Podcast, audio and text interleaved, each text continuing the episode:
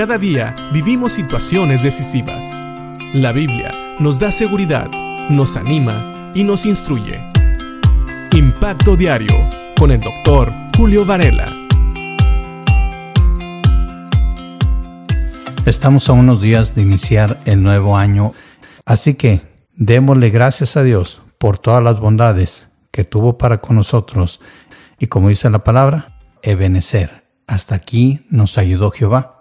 Y creo que muchos de nosotros podemos decir estas palabras y debemos de decirlas, porque si no fuera por el Señor, no estaríamos hoy aquí. Y aunque sé que este año pasado o este año que está pasando estuvo lleno de retos y dificultades, todos podemos darle gracias a Dios. Y mientras nos preparamos para comenzar un nuevo año, debemos recordar las cosas buenas que Dios ha hecho por nosotros y para nosotros.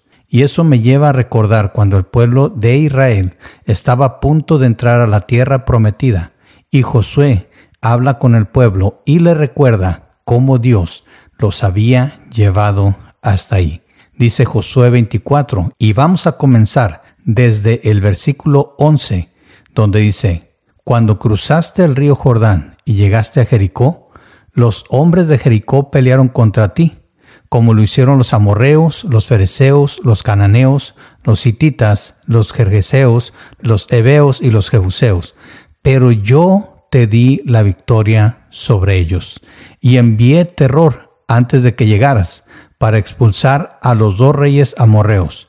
No fueron tus espadas ni tus arcos los que te dieron la victoria.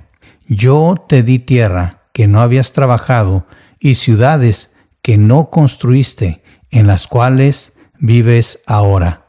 Te di viñedos y huertos de olivo como alimento, aunque tú no los plantaste. Aquí el Señor le recuerda al pueblo de Israel que a pesar de lo duro que había sido tomar esa tierra o empezar a tomar la tierra, Dios había estado con ellos y había sido Dios el que les había dado la victoria. De hecho, dice en el versículo 12 que él mismo había atemorizado antes de que el pueblo de Israel llegara para expulsar a los dos reyes amorreos. De esa manera actuaba Dios. Dios dio la victoria. Una vez que el pueblo hizo la voluntad de Dios, que era cruzar el río Jordán, Dios estuvo con ellos. Dios les dio la victoria en cada batalla y aún antes de que comenzaran las batallas. Dice el Señor, no fueron tus espadas ni tus arcos los que te dieron la victoria. Yo te di tierra. Creo que nosotros podemos darle gracias a Dios porque hasta aquí nos ha ayudado. Y tal vez no estés en las mejores circunstancias o por lo menos en las circunstancias que te gustaría estar. Tal vez en tu mente no estás en la mejor situación.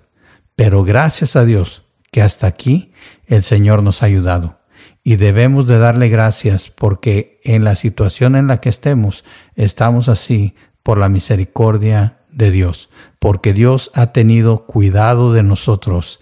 Así que recuerda este año, antes de que termine, sé que hay muchas cosas que puedes lamentar, pero también estoy seguro que hay muchas cosas de las cuales le puedes dar gracias a Dios y le puedes dar honra y gloria a Dios, porque Él te dio la victoria.